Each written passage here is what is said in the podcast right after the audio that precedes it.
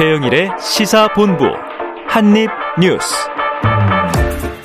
네, 오늘의 핵심 뉴스를 한입에 정리해드립니다. 한입뉴스 박정호 오마이뉴스 기자, 헬마우스 임경빈 작가 나오셨습니다. 두 분 어서 오세요. 안녕하세요. 네, 보통 어릴 때는 오늘 같은 날을 크리스마스 이브 이브 음. 이렇게 불렀죠. 네, 네, 네. 내일은 이제 선물 받는 날. 그러니까요. 아, 날씨가 너무 추워가지고 아. 산타 할아버지가 못 오실까봐 네. 벌써부터 걱정입니다. 저는. 제가 어릴 때는 집집마다 어, 요즘에 굴뚝이 없는데 어떻게 들어오지? 뭐 그랬는데. 어. 네. 우리 박정 기자님 벌써부터 뭐 자택에 산타가 안 올 거라고 지금 미리 예언을 하시는 것 같아서 네네. 따님이 좀 걱정이 되네요. 아 오늘 아침에 네. 가족분들을 해외로 보내시고 오셨다네요. 네. 혼자 크리스마스를 보내고 있어요. 제가 큰 선물을 받았습니다. 아, 그래요. 자, 첫 번째 이슈입니다. 여야가 드디어 드디어 내년도 예산안에 합의를 했습니다. 뭐 어제 저녁에 속보가 나왔고요. 자, 오늘 오후 국회에서 처리가 된다고 하는데 3주나 끈 합의한 내용 어떻게 정리됩니까? 네, 우선 정부가 제출한 639조 이 예산안 총액 여기서 4조 6, 천억을 감액하기로 했어요. 네네. 근데 이제 국회에서 증액되는 부분을 감안을 하면 이게 좀 늘어날 수는 있겠는데 네. 하지만 총 예산 규모는 정부안 639조보다는 좀 줄어들 걸로 예. 보이는 상황입니다. 그리고 제일 첨예하게 대립했던 부분 중에 하나가 바로 법인세잖아요. 그렇죠. 현행 과세 표준 구간별로 1%포인트씩 세율을 인하하기로 합의를 했습니다. 원래 정부안 같은 경우는 과표 3천억 초과 대기업에 적용되는 최고 세율만 네. 25%에서 22%로 3%, 포인트. 포인트 인하는 아니었는데 여기에 김진표 의장이 지난 15일 중재안을 내놨죠. 네. 최고 세율을 24%로 1% 포인트 인하하는 걸로 중재안을 제시했는데 음. 이거를 모든 과표 구간에 적용해서 1% 포인트씩 내리겠다 네. 이런 네. 겁니다.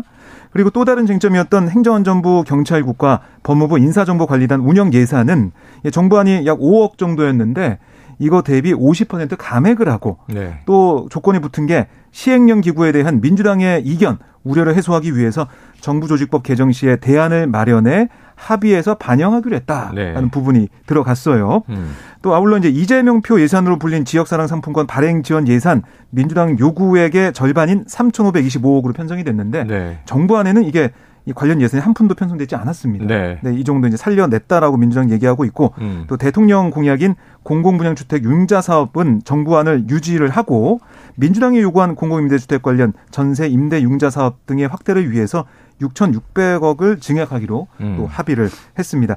아울러 민주당이 반대한 용산 공원 조성 사업 같은 경우는 용산 공원 조성 및 위해성 저감 사업으로 명칭을 바꿔서 음. 추진하는 선에서 타협점이 찾아진 모습입니다. 네, 대체로 보면은 뭐 몇몇 개 빼고는 다 반반 절충이 된 느낌인데요. 네. 임 작가님, 이 합의안 어떻게 평가하십니까? 뭐 전체적으로 보면 언론들이 평가하는 거는 실익은 어, 국민의힘에서 가져가고 네. 명분을 이제 민주당에서 가져갔다 이렇게 네. 평가하는 시선들이 많이 있는 것 같습니다. 음. 이 원래 어, 가장 좋은 합의안은 보통 어느 쪽도 완전히 만족하지 못하는 합의안이거든요. 네. 그래서 양쪽이 다 좀 갈라가졌다라고 할 수 있을 것 같은데 지금 박정우 기자님 정리해 주신 것 중에서 이제 특히 올해 논란을 끌었던 법인세 인하 음. 문제 같은 경우는 중간에 원래 이제 법인세가 25%인 거를 22%로 이제 그 3% 내리겠다는 게 정부 여당 입장이었는데 네. 민주당이 이제 중간 대안 정도로 어 뭐 초고유 아초 그 최고 세율에 이제 해당하는 네네. 네. 어, 초대기업들 말고 중소기업이나 중견기업들한테 오히려 좀 많이 깎아주자. 어. 그래서 이제 예, 한해 이익이 한 2, 3억 원 정도 나는 기업들한테 어, 인하를 몰아주자라는 거였는데 네. 그 중간 절충안으로 그래서 대기업들도 1% 낮춰주고 음. 그 아래 구간에 있는 법인세 내는 모든 기업들도 다 1%씩 낮춰줘서 네. 어떻게 보면 이제 이 나눠서 이 어, 자기 어떤 그 이 절차를 이 반영한 셈이 됐습니다.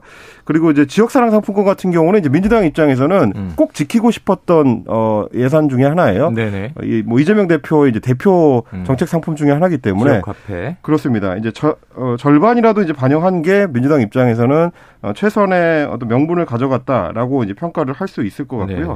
그리고 저는 또 좀 주목한 게 종합부동산세인데요. 어, 공제 금액이 원래는 이제 공시 가격 기준으로 했을 때 6억 원이었는데 네. 9억 원으로 이제 3억 원 상향 조정을 했습니다. 네. 그리고 이제 1세대 1주택자 같은 경우도 이제 1억 원 상향해서 12억 원이 됐고요. 이제 음. 전반적으로는 어, 정부가 추구했었던 증세가 대체로 받아들여지고 어, 민주당이 이제 거기에 끼워서 어, 뭐 민주당 나름의 어떤 고유의 정책 어젠다나 내지는 이제 어, 서민 감세까지 이제 관찰한 뭐 그런 식의 예산이라고 보면 될 것 같습니다. 네, 알겠습니다. 자, 그리고요. 다음 주에 국회가 본회의를 또 열고 자, 오늘은 일단 예산안을 처리할 것이고 네. 이 일몰 조항 법률을 일괄 처리하기로 했다. 여기에 합의했다. 이 네. 소식을 네. 듣고 보니까 지금 사실 다음 주말 이제 올해가 끝나면 그 화물 연대가 파업했던 이유였죠. 안전운임제. 네. 그게 이제 종료되는 거잖아요. 그렇습니다. 이거 어떻게 되는 겁니까? 여야가 어제 합의한 내용을 보면 다음 주 수요일 그러니까 28일에 국회 본회의를 열어서 네. 주요 현안에 대해 합의 처리하기로 했는데, 음. 그러니까 주요 현안이 뭐냐 말씀하신 것처럼 일몰 조항 법률을 네. 일괄 처리하겠다 이런 계획을 세워놨습니다. 네. 근데 민주당 얘기를 들어보면 아직 내용이 확실히 뭐 합의가 아. 됐다 이건 아니다. 3년 연장 이런 게 어떻게 네. 될지. 그래서 음. 심사를 거치면서 따져봐야 된다 이런 얘기를 하더라고요. 어쨌든 이 화물연대가 집단 운송 거부 파업을 하면서 논란이 됐던 이 안전 운임제 네. 운명이 좀 달려 있는 상황이고. 음. 또 근로기준법 을 고쳐서 추가 연장 근로제 일몰을 연장하는 네. 이 내용 이거는 여야가 좀 합의가 된 상황인데요. 어. 30인 미만 사업장에서 주 52시간에 8시간 추가할 수 있게 하는 내용인데 네. 이것도 이제 일몰이 되기 때문에 이걸 연장 안 하면은 정말 이 중소 사업장 작은 사업체가 너무 힘들어진다 네. 이런 얘기를 정부와 여당에서 해왔기 때문에 이것도 이제 야당이 논의를 하고 있는 상황이라서 음. 여야 합의 처리가 된다라고 보시면 되겠습니다. 네, 그렇기 때문에 이제 주당 52시간이 아니라 8시간 추가되면 60시간이 되는 거군요. 그렇습니다. 그런데 이제 지금 또 노동개혁 부분에서는 그거보다 더 강력하게 네. 주 단위를 이제 월이나 분기 반기 연으로까지 연으로. 늘려서 음. 주당 그럼 69시간도 가능한 거 아니냐 이런 얘기가 나왔었기 때문에 앞으로 요건 조금 더 면밀하게 다듬어져야 할 부분으로 보여집니다. 뭐 그리고 이제 지금 정부가 추진하고 있는 그 개혁 작업 중에 하나가 5인 미만 사업장에 대해서도 이제 근로기준법을 적용하겠다라는 방침이 있습니다. 네네. 근데 지금 그거랑 어떻게 보면 이제 충돌하는 양상이거든요. 어. 어, 대체로 이제 기업 규모가 좀 있는 곳들은 52시간제를 지금 이제 지키도록 한 지가 꽤 시간이 지났는데 그렇죠. 여전히 30인 미만, 어, 30인 이하 사업장에서는 어려움이 있으니 네. 조금 더 늘려주자 해서 60시간까지 할 수 있도록 올해 이제 일몰이었는데 네, 네. 그걸 내년으로 또 한번 확장을 해주고요. 음. 근데 그거랑 또 근로기준법을 확대 적용하는 거랑은 서로 상충되는 측면이 있기 때문에 네. 이 중간 조율을 어떻게 할 것인지가 또 앞으로 좀 과제가 될것 예. 같습니다. 예. 자, 남은 숙제들이 아직 많습니다. 지금 올해가 약 일주일 남았는데 어떻게 정치권이 이걸 다 처리해낼지 어, 다음 주에도 우리가 주목을 하겠고요. 자, 대통령실은 이 여야 예산안 극적인 합의, 뭐 극적인 합의라고 해 두죠. 어떤 입장 냈습니까?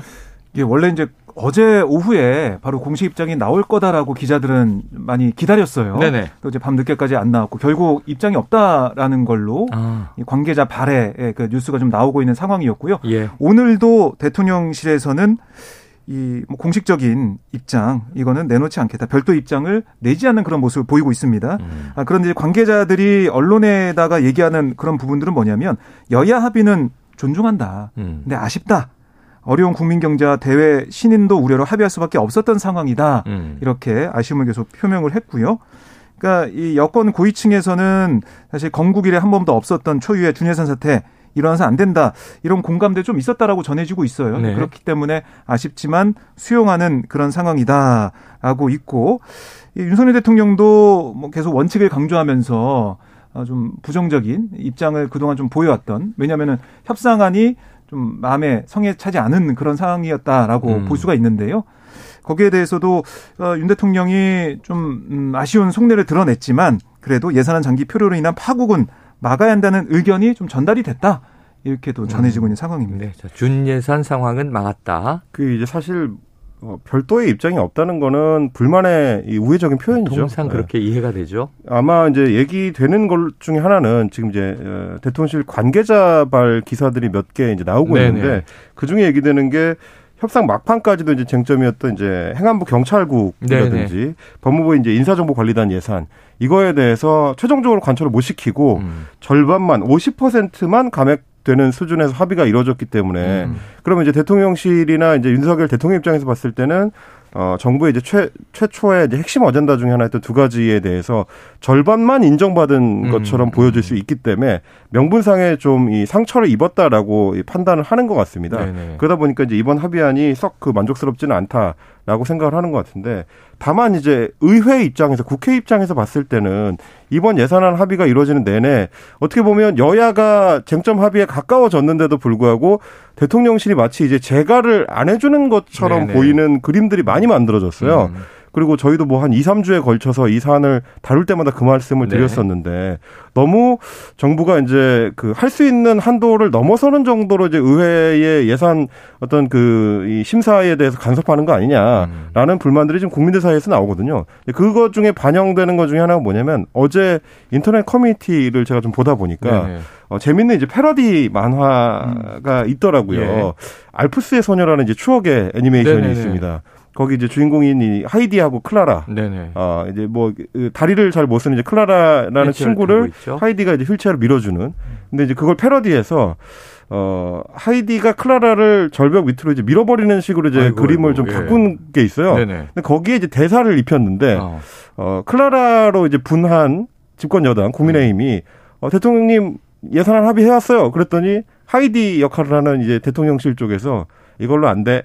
라고 하면서 밀어버리는 버리는 네 그런 네네. 모습이 이제 표현이 돼 있더라고요. 그만큼 네. 지금 어 지켜보는 국민들도 음. 자꾸 대통령실이 너무 좀 지나치게 브레이크를 거는 모양새가 썩 좋아 보이지는 않았다. 음. 그러니까 첫 예산이니까 그럴 수는 있는데 네네. 내년에는 조금 더 대통령실이 적극적으로 의회하고 이제 협의를 해나가는 모습을 보여주는 게 좋지 않을까 네. 좀 그런 생각을 해봤습니다. 아, 이게 대통령실의 engagement는 regulation이 아닌가 음. 이런 생각도 드는데. 자, 알겠습니다. 자, 다음 이슈로 넘어가 봅니다. 이태원 참사 관련 소식인데요. 이제 국정조사가 여야가 함께 참여해서 시작이 됐죠. 자, 국정조사 특별위원회 오늘 2차 현장 조사 나섰습니까? 그렇습니다. 이제 오전에는 행정안전부를 찾았어요. 그래서 이상민 장관을 상대로 여야 위원들이 질의를 했는데요. 그러니까 좀 차이가 나는 부분이 여당에서는 시스템 문제에 대해서 따져 물었고 반면 야당에서는 이상민 장관 책임론 그리고 네. 부각을 시키는 모습이었는데요. 민주당 같은 경우는 아니 행안부 장관이 이런 참사가 났을 때 곧바로 중대본을 꾸렸어야 되는데 대통령 지시에 의해서 꾸려졌다. 음. 문제 아니냐 이런 지적이 있었고 또 이태원에 많은 인파가 몰릴 것은 주지의 사실 아니었냐.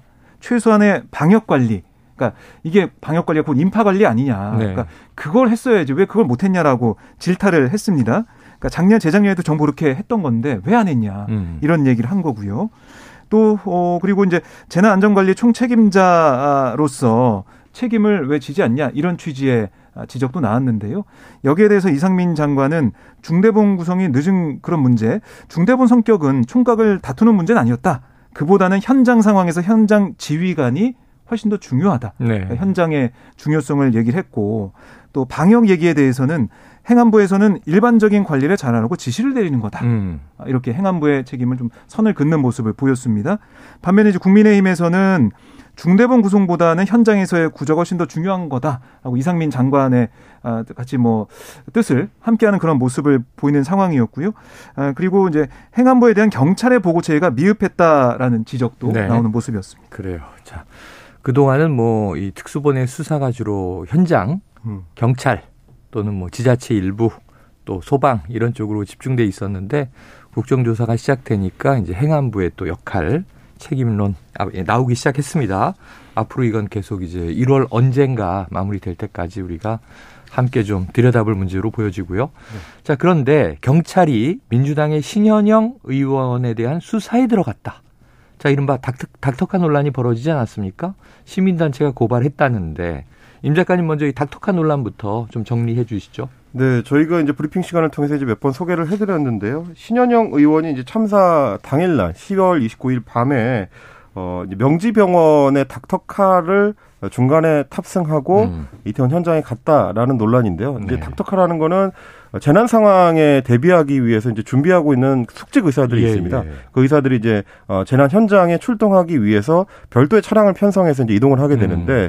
그 차량을 신영 의원이 중간에 본인의 집 근처로 오도록 해서 음. 거기서 이제 같이 차를 타고 가는 어, 일을 했다는 거고 음. 그러다 보니까 이 노선이 좀 틀어지면서 음. 닥터카의 현장 도착이 좀 늦어지게 된 거 아니냐 네네. 이게 이제 논란의 핵심이었습니다. 네. 아, 그리고 뭐 그 뒤로도 어, 신현영 의원에 대한 어떤 의전 논란이라든지 이런 것들이 이제 추가로 지금 예. 계속 보도가 되고 있는데 이거에 대해서 지금 국민의힘 쪽에서 그리고 이제 보수 시민단체 쪽에서는 뭐 직권 남용이고 공무집행을 방해한 거고 응급 의료에 관한 법률 위반이다 음. 이렇게 하면서 어, 지금 이 신 의원을 이제 서울 경찰청에 고발한 상태고요. 네. 어, 보건복지부도 지금 이 사안과 관련해 가지고 어, 이 현장의 상황이 끝나고 나서 복지부 장관의 차량에 탑승하고 신현영 의원이 국립중앙의료원으로 이동했다라는 음. 의혹이 불거졌기 네. 때문에 이 사안과 관련해서 이 실태 조사에 착수를 하고 또 명지병원에 이제 닥터카 출동 동선에 문제가 없었는지 음. 이런 것들도 어, 함께 좀 예, 살펴보고 있다라는 얘기가 나오고 있습니다. 네, 그럼 이제 경찰 수사가 시작된다. 이제 야당 국회의원인데 박 기자님 민주당 의견 나온 게 있습니까? 네, 이제 민주당에서는 이제 오늘 국민의힘이 신현영 의원 징계안을 국회 윤리특별위원회에 제출했어요. 네네. 그래서 여기에 대해서 국정조사에 힘을 빼려는 또 정쟁화하려는 시도가 아니냐 음. 이런 오영환 민주당 원내대변인의 어, 이 입장이 좀 나오고 있는 상황인데요. 그런 브리핑이 나오고 있는 모습. 그러니까 이 신현영 의원에 대한 이 문제가 더 이제 커지고 음. 더 이제 주목을 받으면서 국정조사 더 중요한 이 국정조사가 오히려 빛을 발하는 게 아니냐 이런 우려를 좀 하고 있는 거예요. 네. 그래서 국민의힘에서는 이걸 정쟁화시키고 민주당에서는 국정조사의 성과가 미흡해진 게 아니냐 이런 또 우려를 주장을 네. 하고 있는 그런 상황이고 다만 일부 야권 인사들은 이 신현영 의원의 책임을 언급하는 모습도 좀 보였는데 음. 조홍천 의원 같은 경우는 어제 한 라디오에서 아, 신 의원을 향해 의혹이 좀 앞섰던 것 같다. 뭐 음. 이렇게 지적을 했었고 유인태 전 국회 사무총장도 라디오에서 택시를 타고 갔으면 될 걸 생각이 좀 짧았던 것 같다. 네. 이렇게 비판했어요. 그러면서도 선의는 곡해 안 했으면 한다. 뭐 이런 얘기도 했는데 네. 어쨌든 지금 이제 국정조사가 들어가 있고 현장 조사까지 되고 있지만 분명히 기간 연장을 두고 여야 입장 좀 갈릴 것 같고 또 청문회 증인 채택을 두고도 네. 여러 가지 얘기 나올 것 같은데 음. 그 중간 중간 사이 사이 신현영 의원 문제나 아니면 국민의힘 의원들의 아니면은 시의원들의 발언에 대한 거기에 대한 왜 책임을 지지 않느냐 여기에 대한 지적도 나올 거란 말이죠. 네. 그래서 국정조사가 국정조사 아, 집중하는 것보다 이런 여러 가지 공방으로도 흐르는 게 아니냐 이런 우려도 좀 나오고 있습니다. 그래서 사실 알겠습니다. 이제 신현영 의원에 대한 이제 논란을 국민의힘이 좀 굉장히 강하게 음. 문제 제기를 하는 거 어, 국회 윤리위원회에도 이제 회부를 했거든요. 네. 이런 것들의 어떤 방향성을 좀 보시면 여야가 국정조사에서 어디에 초점을 맞추려고 음. 하는지를 미리 좀 점쳐 보실 수가 있습니다. 네. 대체로 이제 야당들 같은 경우는 어, 일단은 이상민 행안부 장관의 행적 예. 그리고 이제 그 전에 행안부를 비롯해서 관계기관들이 미리 대비를 할 수는 없었는지 어떤 점이 좀 부족했는지를 따지려고 할 거고요. 이제 국민의힘 같은 경우는 지금 이제 신현영 의원 건을 중심으로 해가지고 당시에 현장 통제 그리고 현장에 투입된 공무원들이 어떻게 대응을 했는지 그 부분에 조금 더 초점을 맞추게 될 가능성이 높아 보입니다. 네. 이게 하나 이제 연결고리라고 보시면 될 것 같습니다. 알겠습니다. 자, 모든 일에는 이제 몸통과 꼬리가 있죠. 우리는 좀 본질을 보는 쪽으로 우선순위를 잡았으면 좋겠고요. 자, 지금 이제 크리스마스 주말이 닥쳐왔고 오늘 금요일입니다. 점심시간 교통 상황을 좀 알아보고 이어가도록 하겠습니다. 교통정보센터에 임초희 리포터 나와주세요.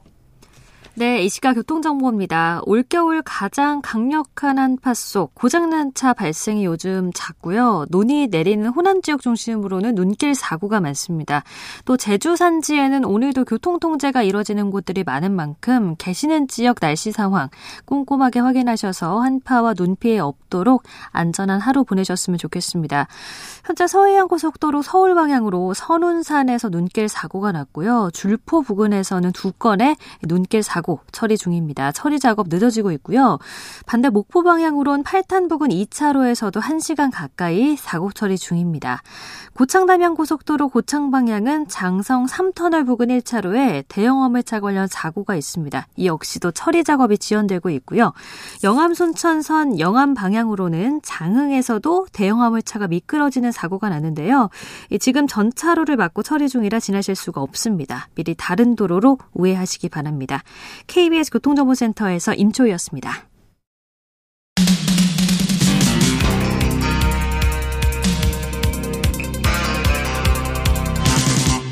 최영일의 시사본부.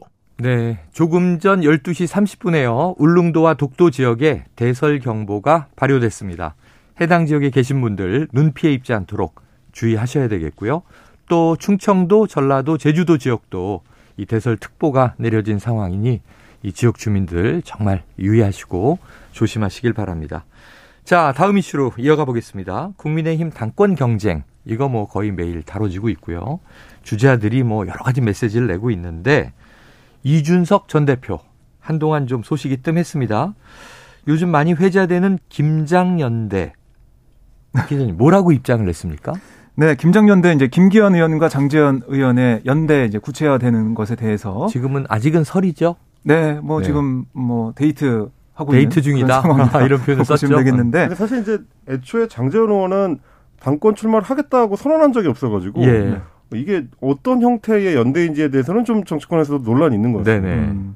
그래서 김장 연대가 핫한 단어가 됐어요 정치권에서는 음. 그런 가운데 아, 지금 이준석 전 대표가 어제 고려대에서 보수주의의 길을 묻다라는 주제로 특강을 했습니다. 아, 그래요. 네, 특강 이후에 기자들이 여러 가지 현안 질의를 했는데 김장연대 논의에 대해서 어떻게 평가하냐라는 음. 기자의 질문에 아, 이준석 대표가 뭐라고 했냐, 전 대표가 뭐라고 했냐면 새우 두 마리가 모여도 새우다. 음. 절대 고래가 되지 않는다. 어. 이렇게 말을 했습니다. 어, 그리고 이제 국민의힘 비대위의 당원 투표 100%로의 당대표 선출 방식 변경에 대해서는 입시 제도를 바꿔도 들어갈 학생이 들어가기 때문에 큰 문제는 없어요 생각한다. 이렇게 얘기하면서도 맨날 선거에 임박해서 당원 당규 바꾸는 게 정당의 안정성을 해칠 수 있겠다는 생각도 하게 된다. 이렇게 음. 꼬집었습니다. 네. 아울러 어 그리고 이제 전당대 컷오프 방식도 당원 투표 100%로 한다면 논리적으로 이미 당 대표 선거 가 끝나는 건데 음. 왜 본투표에 결선 투표까지 하는 것인가? 논리적 모순이 많이 생길 거다. 음. 이런 예측도 했고 어, 그리고 이제 유승민 전 의원의 출마 가능성에 대해서도 출마할 걸로 본다라고 얘기하면서도 유전 의원이 당대표 선거 출마할 경우 지원할 생각이냐 이런 물음에는 전혀 생각해 본 적이 없다. 전혀 음. 고민해 본 적이 없다. 이렇게 잘라 말하는 모습이었고 또 윤 대통령의 이제 국정수행 지지율이 상승세를 기록하고 있잖아요. 네. 여기에 대해서도 제가 지방선거 이끌 때 지지율이 40% 후반대를 넘은 것은 너무나 당연했지만 그 사이 여러 가지 일이 있었던 것 같다. 그러니까 지금 윤 대통령 지지율이 40% 넘는 것까지 많이 회자가 또 되고 있는데 내가 대표할 때는 그보다 훨씬 더 잘 나왔다. 이렇게 또 음. 비유를 한 걸로 보입니다. 오르고는 있지만 아직 예전 수준 수준 본인이 네. 이 지도부에 있을 때 수준으로 회복되지 않았다 이런 취지를 읽히는데 자임 작가님 네. 정진석 비대위원장도 이 정도면 네. 한마디 하지 않았을까요? 아, 바로 맞받았습니다. 아, 바로 아, 오늘입니다. 자신의 페이스북에 글을 하나 올렸는데요. 네. 어, 제가 지난해에 대선 후보 경선 과정에서 윤석열 후보에게 돌고래에 걸맞은 대우를 해야 한다고 문제 제기를 했었다. 음. 근데 이준석 대표가 거기에 대해서 어, 고등어와 멸치도 똑같이 대우해야 한다고 저를 치받았었다라고 아. 하면서 어떻게 보면 이제 이준석 대표가 지금 과거에 하던 말과 반대되는 네네. 모순적인 말을 하고 있다라는 걸 지금 드러내려고 한것 예. 같아요. 네, 그렇게 얘기를 하면서 이 대표가 두 의원을 세우라면서 합해봐야 고래 못 된다고 폄하를 한 것이다. 음. 이번 전당대회에서 고래와 고등어가 함께 싱싱하게 뛰는 모습을 보고 싶다. 돌고래는 돌고래답게, 고등어는 고등어답게 이렇게 썼습니다. 네. 어, 물론 이제 정진석 비대위원장의 지적처럼 이제 어, 이준석 대표가 이제 지난해에 당시 국민의힘의 경선 과정에서 어, 그런 말을 했던 건 맞아요. 네, 맞아요. 음. 그때는, 기억나요. 그때는 이제 이 윤석열 후보가 돌고래다라고 정진석 당시 이제 의원이 네. 주장을 했었는데 네. 그거에 대해서 아이 돌고래도 있고 멸치도 있고 뭐 이거 서로 이제 같이 어울릴 수 있게 경선을 어, 공간을 만들어줘야 되는 거지. 음. 예, 이렇게 하면은 안 된다라고 이준석 대표가 주장을 했었던 네. 거거든요. 음. 그러니까 지금 이제 세월호 격화시키는 거는 그 당시에 여러 후보들이 다 좀 성장할 수 있게 해줘야 된다라는 것과는 좀 상반되는 예, 주장이긴 예. 합니다. 근데 그러면 정진석 비대위원장은 모순이 없이 말을 하고 있느냐? 아. 또 그렇지도 않습니다. 예. 그러니까 정진석 비대위원장도 그 당시에는 윤석열 후보는 이렇게 가두리 양식장, 그러니까 작은 물고기들이 노는데 아. 가둬두면 안 된다. 네네. 돌고래는 다른 작은 물고기들하고는 다른 물에서 놀아야 된다. 음. 그러니까 다른 군소 후보들하고 같이 묵지 말라. 이제 이런 네네. 식의 주장을 했었거든요. 네. 정진석 비대위원장도 본인이 작년에 했던 말과 전혀 다른 얘기를 하고 있는 셈입니다. 네. 그러니까 정치인들이 물론 이제 뭐 그때그때 상황에 맞춰서 말을 만들어내는 거야. 그럴 수 있지만 어쨌든 오래되지 않았기 때문에 네. 국민들은 다 기억하고 있다는 거를 음. 말씀 좀 드리고 싶습니다. 아유.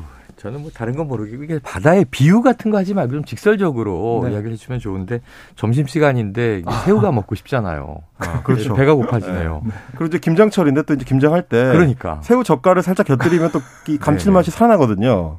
시사본부는 이게 점심시간 네. 방송이기 때문에 좀 음식물의 비유는 조금 자제해 주십사 말씀을 드리면서 자 그런데 이 주자는 굉장히 많습니다 지금 앞으로 또 장관 차출설도 있고요. 그렇죠. 자 국민의힘 윤상현 의원 자, 유승민 전 의원이 피해자 코스프레를 하고 있다. 자, 이건 어떤 의미일까요? 네, 그러니까 유승민 전 의원 같은 경우는 지난 6일 지방선거 끝나고 정치적으로 좀 공공한 상황이 있었는데, 그러니까 정치적으로 거의 죽었다라고 윤석열 의원이 표현, 그 표현을 했어요 오늘 네. 라디오에서. 아, 그런데 이 전당대 룰 개정이 정치적으로 죽은 유승민을 오히려 정치적으로 살려놨다 어. 이렇게 평가를 한 겁니다. 그러니까 이게 어떤 얘기냐면 경기지사 선거 경선 후보였던 김은혜 지금 대통령실 홍보수석과 경선했잖아요. 네. 근데 그때 당심대 민심 비율이 5대 5였는데 그때 이제 김은혜 의원 후보가 이겼으니까 그거 그때도 졌는데 지금 뭐 그걸 가지고 이 100% 한다고 그 비교할 그게 사, 상황이 되냐? 음. 오히려 유승민 전 의원이 이렇게 마이크를 잡고 얘기를 막 할 수 있는 그런 판을 만들어 준 거 아니냐? 아, 이렇게 얘기를 하는 거죠, 윤석열 의원은. 그래서 7대 3, 그러니까 당원 투표 7, 어, 여론조사 3 룰을 그냥 뒀어도 어차피 당대표가 안 될 뿐인데 마치 유승민의 이 코스프레 이걸 좀 더 살려주고 있다 이런 네. 취지의 주장을 한 겁니다. 그러니까 사실 이것도 네. 좀 짚을 점은 있는 게 네. 어, 얼마 전에 이제 있었던 지방선거 때 같으면 물론 네. 말씀하신 대로 윤석열 의원의 지적처럼 유승민 당시 이제 후보가 김은혜 후보한테 지긴 했는데 음.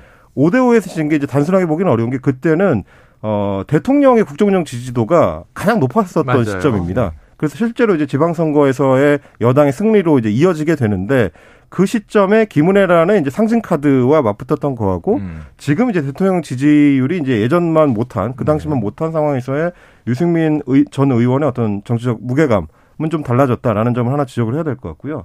그래서 어제 이준석 대표, 이준석 전 대표한테도 기자들이 이 문제를 물어봤더라고요. 음. 유승민 전 의원이 나올 것 같으냐라고 했더니 전당대 출마할 것 같다라고 네네. 얘기를 하면서도 본인이 지원할지 여부에 대해서 예. 이제 생각해 보지 않았다. 네. 이렇게 또 선을, 선을 긋기도 했습니다. 그래요. 자, 지금 오늘 중대본에서 발표하기로 했던 것 중에 실내 마스크 착용 의무 완화 혹은 뭐 의무 해제 오늘 오전에 보니까 의무 조정 이런 표현을 썼던데 자, 어떻게 정리가 돼서 발표가 된 겁니까? 예, 한덕수 국무총리가 오늘 이제 중대본 회의 모두 발언에서 실내 마스크 이 착용 의무 조정 기준을 확정하겠다라고 얘기를 했었는데요. 네. 그래서 오늘 이제 중대본 회의 이후에 어떤 얘기가 나왔냐면 방역 조치인 실내 마스크 착용 의무를 단계적으로 해제해서 권고로 전환하기로 했다라고 음. 설명을 했어요. 네. 다만 의무 해제 시점을 구체적으로 예고하는 대신 확진자와 위중증 추세 이런 의무 해제 기준을 제시했는데요. 네. 구체적으로 환자 발생 안정화 음. 이거 첫 번째 꼽았고 네. 그다음에 위중증 또 이제 사망자 발생 감소 음. 아울러 안정적 의료 대응 역량 또 고위험군 면역 획득 이런 네 개 지표 가운데 두 개 이상이 충족될 때 네. 중대본 회의를 거쳐서 1단계 의무 해제를 진행하겠다 라는 거예요. 그러니까 이 개별 기준으로 봐도 주간 환자 발생 2주 이상 연속 감소나 아니면 주간 신규 위중증 환자 전주 대비 감소, 또 주간 치명률 0.1% 이하 이게 내려가야 된다 이런 네. 거고요. 그러니까 결국에는 지금 7차 유행 상황에서는 당장 풀기가 어려운 거 아니냐 네. 이런 얘기가 나올 수밖에 없는 거고요.